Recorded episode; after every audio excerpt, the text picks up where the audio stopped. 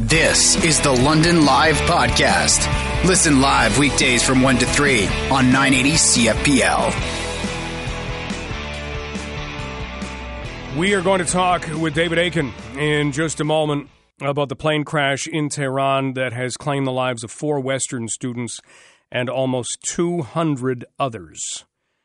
It is one that we hear is due to mechanical failure. That was the very first report. And we'll find out whether anything new has come up on that. But it's it's one of those things that you know you you absolutely dread the thought that this could happen at all. You don't want this to somehow be a part of anything else. You know, this this could be an isolated crash and and that's the way it sits. And we'll we'll maybe find that out. It's difficult to know, uh, simply because we have investigators who you have to trust will will do a proper investigation. And I'm not sure who who is on that investigation right now? I don't know them personally, but we'll follow that story for you as well. Right now, we would like to welcome David Akin, Chief Political Correspondent with Global News, who works absolutely everywhere and uh, is somebody that we're very lucky to have tracked down. David, thanks so much for the time today. No, I'm happy to be here. I mean, it is a busy day in Ottawa. We had a shooting here. You probably heard. I'm sure you've been reporting about that. Somebody dead.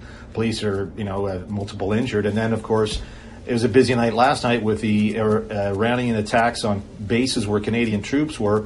But uh, that's all been swamped by this uh, just horrible plane crash. 63 Canadians dead. And in fact, the government just recently, our Foreign Affairs Minister, uh, Francois Philippe Champagne, putting in a statement saying um, as many as 63. So the suggestion that there could be more Canadians dead. Uh, we know that the flight manifest right now and nationalities has come from the Ukrainians and not from the Canadian government. And they list uh, the nationality of the, the names of the victims, and there's 63 Canadians there. But there's also a lot of Iranians. But there is a lot of Canadian citizens who hold dual Iranian Canadian passports. And the thinking is there, I, I'm reading between the lines of Minister Champagne's statement, that perhaps there are more Iranian Canadians, but on the manifest they were listed as Iranians. So we're still waiting to see. We haven't got a lot of information from the Canadian government at this time. We're really just, uh, you know, four tweets is about all we've got. We're waiting to hear a little later from the Prime Minister. He's going to speak to the media. Don't know when. Uh, but uh, yeah, a lot of questions about the investigation, about what families can do. Can families travel safely to Iran to accompany uh, the repatriation of their loved ones? Still don't know those questions. Yeah, it's a very good question, and here's hoping we do get an answer for it. David Akin joining us, Global News chief political correspondent on the plane crash in Tehran. Do we know much about the investigation at all? We know we know we know a certain amount. Uh, so it's a joint investigation. That's where we start. An investigation between Iran, which is the authority where the crash took place, of course, and then the Ukrainians, because the plane that crashed is a plane, the Ukraine uh, Inter- International Airlines. So the Ukrainians are involved, and that would be pretty normal in most circumstances. If there's a plane crash in Canada, can- Canadian uh, investigators are involved, along with the operator of the airline. But right now, this is tricky because Canada and Iran broke off diplomatic relations in 2012. The Harper government said to heck with it, pulled our diplomats uh, out of Iran, and Iran pulled their diplomats out of Canada. And though the Trudeau government vowed to restore relations back in 2015, they never have. So we don't have a diplomat there. We don't have anybody on the ground. And in fact, the Canadian government is saying, um, for any Canadians in Iran that have questions or concerns, you got to contact the embassy in Turkey, in, in, Ankara, Turkey. So, so that's that's a wrinkle that it's we don't have the information channels open with the Iranians to say what's going on. Marc Garneau, our transport minister, he's offered to help with quote technical assistance. No details on how that might work because we don't know how they would communicate. So that's a problem. The good news is the other half of that investigative partner is the Ukrainians. And Canada and Ukraine are very strong allies. We're among the strong supporters of Ukraine among all the Western allies. And so we will be relying on our ties with the Ukrainians to talk about what we can do, what is going to happen next. In fact, uh, we're just uh, just completing some interviews with the the, um, the, Cana- the, Ukrainian ambassador to Canada, and that'll be on our, our newscast a little later on tonight. But that does complicate things. Now, so far as the investigation goes, everybody, of course, when there's a plane crash, wants to see the black box, and the search is underway for the black box, but The Iranian Civil Aviation Authority has already said if we find that black box, we are not giving it to Boeing. Boeing is the manufacturer of the plane, the 737 800. Boeing, of course, is an American company, and given the state of American Iran relations, Iran's saying we're not giving anything up to any American company. So, where does that black box go? Unknown. Iran is ready to move it somewhere, we just don't know where. And again, we come back to this Canada Ukraine route. You know, Canada has the ability to analyze a black box. Could Canada offer technical assistance to Ukraine, perhaps? Again, waiting to hear from our government, um, you know, just what they mean by it. But that's one of the big wrinkles here is where is the black box going? Uh, the Iranians do not appear to have the technical ability to analyze the data. Do the Ukraine, the Ukrainians, and you know where it goes, and that that goes to the trust of the investigation. Be- again, because this took place right after Iran was throwing missiles at U.S. bases in Iraq there's just a lot of questions about can we trust Iranian investigators? Uh, people may be suspicious, and that's going to be something going forward. The, the U.S. State Department, Secretary of State uh, Pompeo, just issuing a statement saying, you know, we want to we want full international cooperation on this investigation. Good luck. It's going to be the Iranians and the Iranians who are driving this thing. We're talking with David Akin, Global News chief political correspondent on the Tehran plane crash. This is about as unique a situation as, as we've we've heard, isn't it? Uh, it, is, and I mean, uh, uh, the, just to think about the, the plane, because we don't know, we, have had some theories floated by both the Ukrainians and the Iranians about the cause of this crash. The Ukrainians did it right after the crash and then deleted their statement. They thought it was mechanical failure, but now they're still, we don't know. Wait, wait till the investigation. The Iranians have suggested, oh, an engine caught fire. This is a, this is an official with the Iranian, essentially, uh, D- Department of Transport, saying, oh, an, an engine caught fire. Uh, the plane never got above 2,400 meters, several minutes after it left Tehran. But the pilot somehow seems to have had enough control to avoid crashing into a residential area and ended up crashing into a field.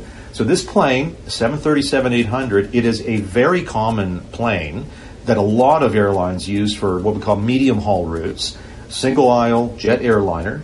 Uh, the president of the airline, Ukrainian International Airlines, he's already out saying this is one of the best planes that his airline company has, an amazing, reliable crew. That's his words.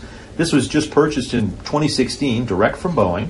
It had a routine maintenance uh, work on January the 6th, so just a couple of days ago. The airline has uh, it's got 42 planes, many of these 737s, 800s, 900s.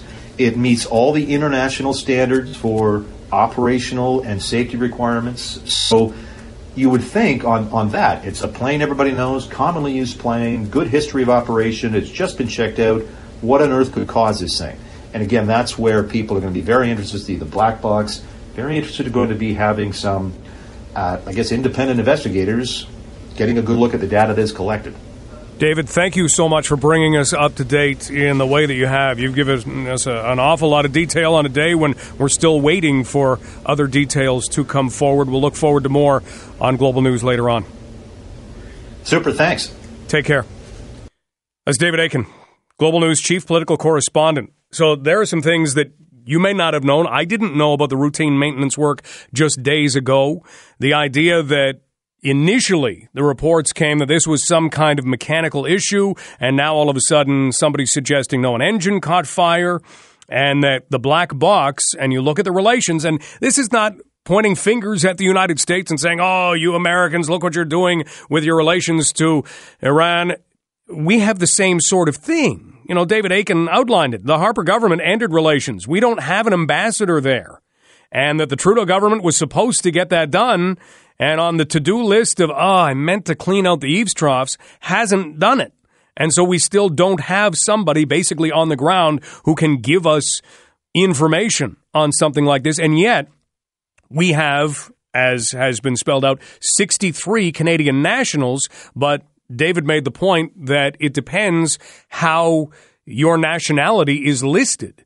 So if you have an Iranian passport and a Canadian passport, do both of those citizenships show up on that list? We don't know. That there could be people who are listed as having been from Iran who actually are Iranian Canadians. So there's a lot still to unearth. And the idea that the black box would not be given to anybody over in North America. That no, Boeing, you're not going to get this. That the Iranian Civil Aviation Authority has made that very, very clear. No, we're keeping this thing.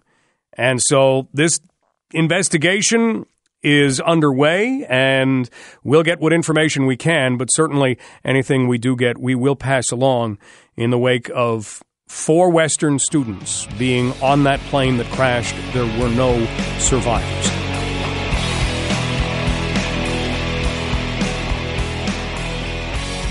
The London Knights and the rest of the OHL are hurtling toward a couple of trade deadlines tomorrow for 20 year olds, overage players, and that will be uh, the first trade deadline. The next one is on Friday, and that's everybody else. The Knights' next game comes up on Friday, but the London Knights did make a move today.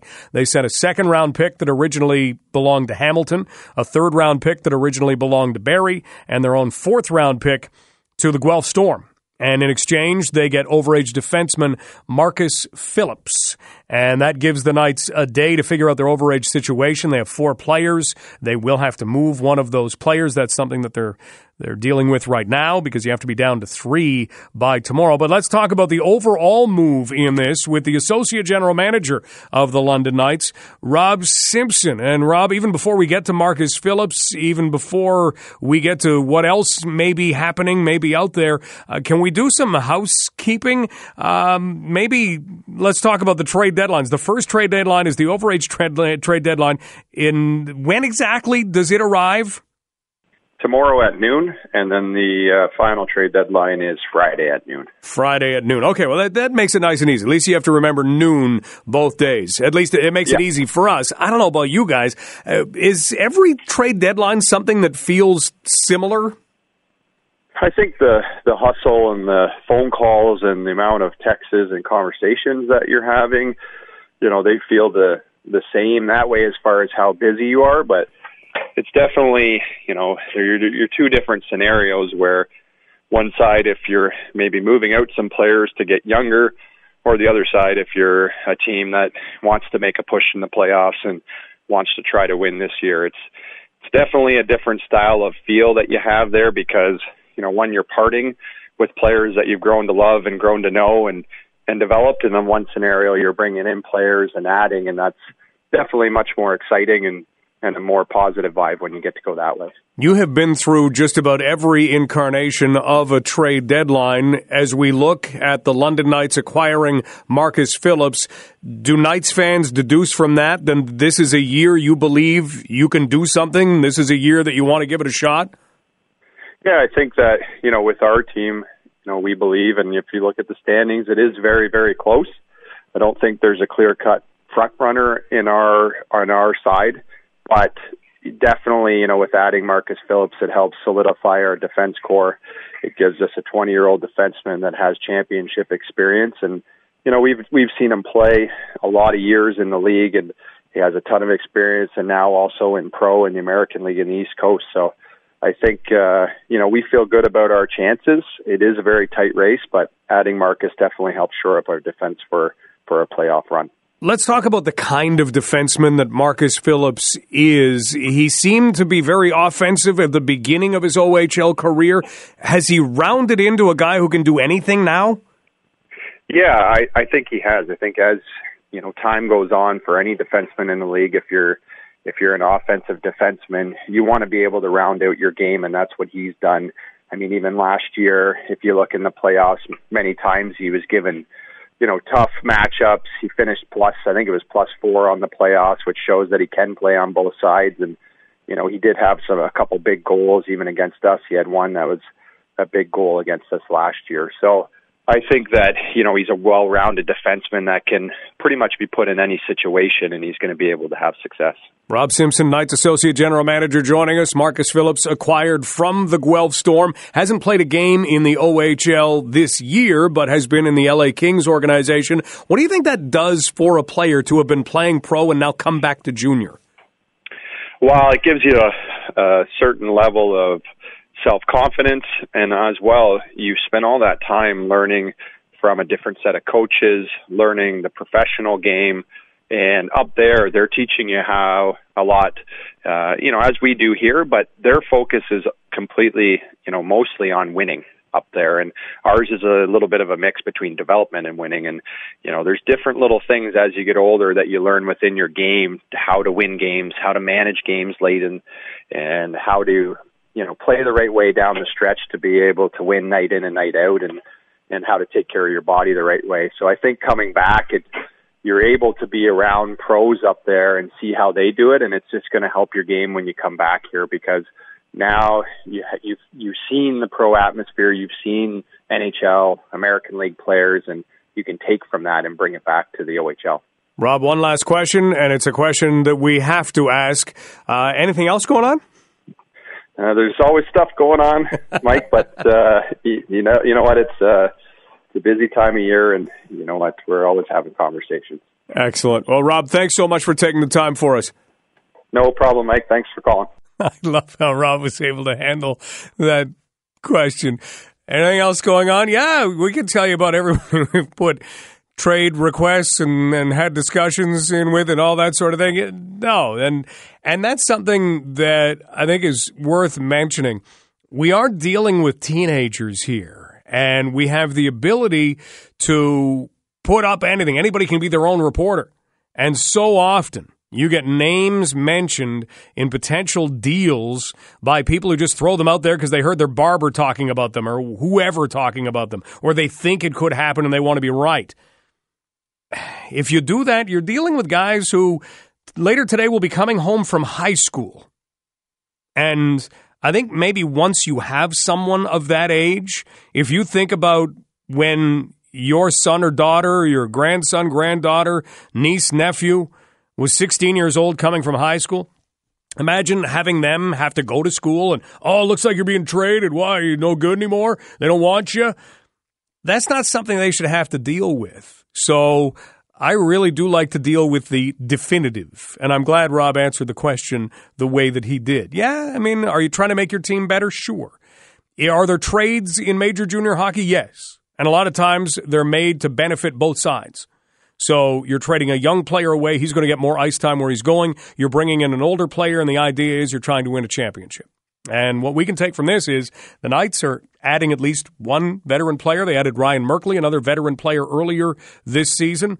And that could mean that they believe they've got a shot at this and they want to take a run at it. And that's as much as what Rob Simpson just said.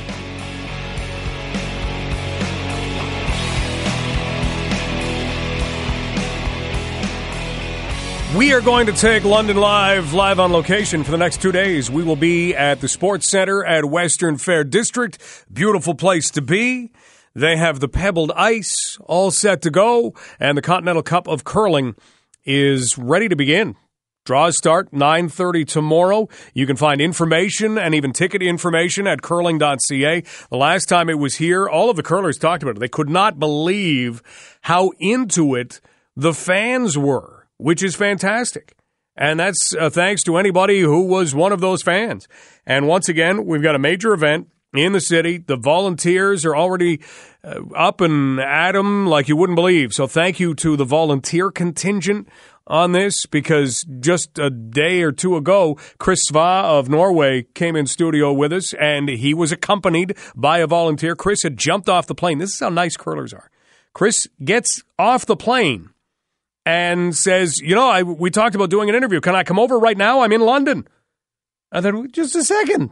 You you just got here. Don't you need to drop off your bags at your room or something?" And it was kind of like, "Oh, don't worry about that. I'll get to that later." And up he came, and we had a great conversation. And one of the things that we talked about was training and what it takes to be a top curler. Well, it just so happens we have an opportunity to speak right now with Anna Hasselborg, who is the skip of Team Sweden. You want to talk top curler? Sweden is top ranked in the world. They won the European Championship in November. They won gold at the Olympics in Pyeongchang in 2018. And Anna joins us on the phone. Anna, welcome to London. Thank you so much. It's nice to be back here again. and it's nice to have you say, be back here again. This city has been very excited about the start of the Continental Cup of Curling. And we talked earlier with Chris Svae of Norway this week, and he was saying, you know, this, this is a nice, relaxed event. So I hope the snow squalls that we've had don't cause any kind of, you know, any, anything that takes away from that relaxation. We can't exactly offer you a beach at this time of year. Is that okay? Uh, it's okay. We like the cold. We're from Sweden, so we fine with the weather here. when you talk about Sweden, how often do you get back to Sweden over the course of a season? Is it kind of you know deking in and out, little couple days here, couple days there? Yeah, we try to. Uh, the last two seasons, we've tried to really set the schedule where we only are away for two weeks top in Canada. So uh, a normal pace of a of a season usually goes two weeks Canada, maybe two or three weeks home, and then back for two weeks, and so it's a lot of travel. But uh, on the like on the plus side, we get to go home and train and recharge and uh, see the families and uh, come like fully charged and uh, motivated for the next event in Canada. So we get uh, we get a fair amount of time at home for sure. Anyways, but we spend obviously a lot of time here in Canada. Well, whatever you are doing, keep it up because this is working. You go back to November, I mean, the European Curling Championship in Sweden, and you won it. You are the reigning Olympic gold medalist. You're ranked number one in the world. Could you have expected any of this stuff? Um, like, I don't want to sound uh, in any way cocky, but uh, I think that you have to expect the kind of like success that you get because it's a goal, but in the same time, really stay humble and uh, really stay humble and what do you say, like if, if, understand the challenges that you have ahead because there's so many great teams and there's so little, like small margins in everything we do, but uh, in the same times you have to see the success that you have in, in a way that this is the goal we are fighting for and the and what we want to see that the that the training is working, what we're doing is working. So it, it's um, it's hard to answer just like uh, in the terms of expecting, but I hope I hope that was uh, that was a great answer. Enough. But. That was yeah that that was fantastic because it does come down anymore to that preparation to that training. We're talking with Anna Hasselborg of Team Sweden again, ranked number one in the world, reigning European curling champions, reigning Olympic gold medalists, and here as part of Team Europe for the Continental Cup of Curling and draws set to get underway at at Western Fair and the Sports Center, and we're looking forward to having this event back for sure. You mentioned training, and this was something that Chris Svae had talked about, and we asked him the difference over his career in what was making curlers successful. And he said the ones that were very, very, very social didn't necessarily always win. The ones that kind of kept it to maybe one very, just very social instead of very, very, very, uh, they started to do well. And, and of course, he's joking about it, but the training that goes in, and you just mentioned the word training. What would you do for training, you and your team, in order to be ready for a competition? Uh, we have. Um, it depends on which week and how many days it is uh, before a competition. But we we do a lot of. We spend a lot of time in the gym and a lot of uh, time in the like running or cardio exercises too. But uh, as close as we get, uh, closer we get to a competition, we build up the um, uh, hours on ice and uh, and we try to. Uh, so it's always like a. Uh, we always have like uh, always have ice time and we always have physio time. But as like closer we get with, there's more more ice time and less uh, physio. And then when we get back for a competition, it's the other way around. So it's like a a, a rolling schedule, uh, like in a pit, like in a whole season. And then in the off season, uh, there's obviously a lot more physical training and uh, in terms of like getting ready for a very hectic and heavy schedule that we have, and with all the travel too, you gotta get in good shape. No doubt. No doubt. Well, I mean, it, it's not what curling used to be, but it is what it is right now. Take us back to the Olympics. How special were the Olympics in Pyeongchang in what you did? Because it, it wasn't like you were going to extra ends. You, you know, you really showed that you guys, you guys have what it takes once you got into the medal round. Yeah, our goal was uh, we like we formed a team just uh, uh, two seasons earlier from that Olympics, and our goal was to uh, maybe a very high goal to set, but our goal was to not only qualify but also to be there as a medal contender. And uh, I think we were when we came into the tournament, and when we got there, it was just uh, uh, the team, everyone in the team contributed to such a good energy, and we really found our, ourselves a way to really enjoy ourselves, and we had like the best time of our lives, and we had so much fun both on and off the ice. And uh, I really think that is a key thing too, because there there's a lot of uh, pressure, but I think we we managed to put that pressure into positive pressure, and we just had the time of our lives and really enjoyed every moment and felt it was a privilege to be on the ice and represent Sweden and. Uh, and uh, that turned out very well, I guess. Absolutely. We're talking with Anna Hasselborg, skip of Team Sweden, and this week a part of Team Europe for the Continental Cup of Curling. You went into that gold medal game against South Korea, and it, it was a, a lopsided game in the end, but when did you allow yourself to maybe believe we've got this? We're going to be gold medalists at the Olympics? It's crazy that you asked uh, that special question because I think uh, uh, the whole team were so focused and so much in the moment, as I mentioned uh, earlier, that we were uh, really trying to enjoy ourselves. So I think that actually it wasn't from the second where they just uh, took their hands out and wanted to quit the game, and I think that was the first second that we actually thought about it like what the we're winning. So we were so much in the moment and so focused and so ready to play um 20 ends if it uh, if we had to. So actually it was um, it was just the second when they said that uh, in the ninth end when they shaked hands. So that was uh, actually actually the truth Incredible. One final question, that is the Continental Cup of Curling, being a part of Team Europe. What is this going to be like for you? You've been through it once before.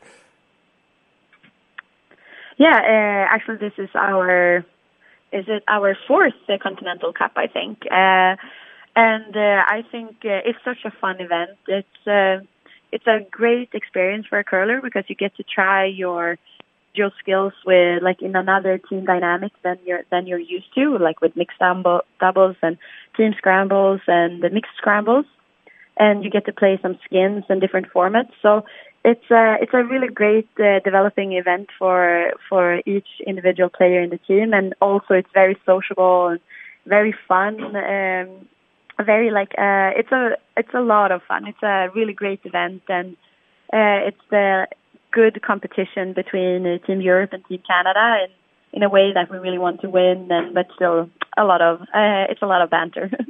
Anna, thank you so much. Congratulations on the success you've had, continued success, and enjoy your time here in London. Thank you so much. I'm, I'm sure we will. Anna Hasselborg, skip of Team Sweden, number one ranked team in the world reigning Olympic champions, and just recently captured the European Championship on home soil. You've been listening to the London Live Podcast. Catch the show live on weekdays from 1 to 3.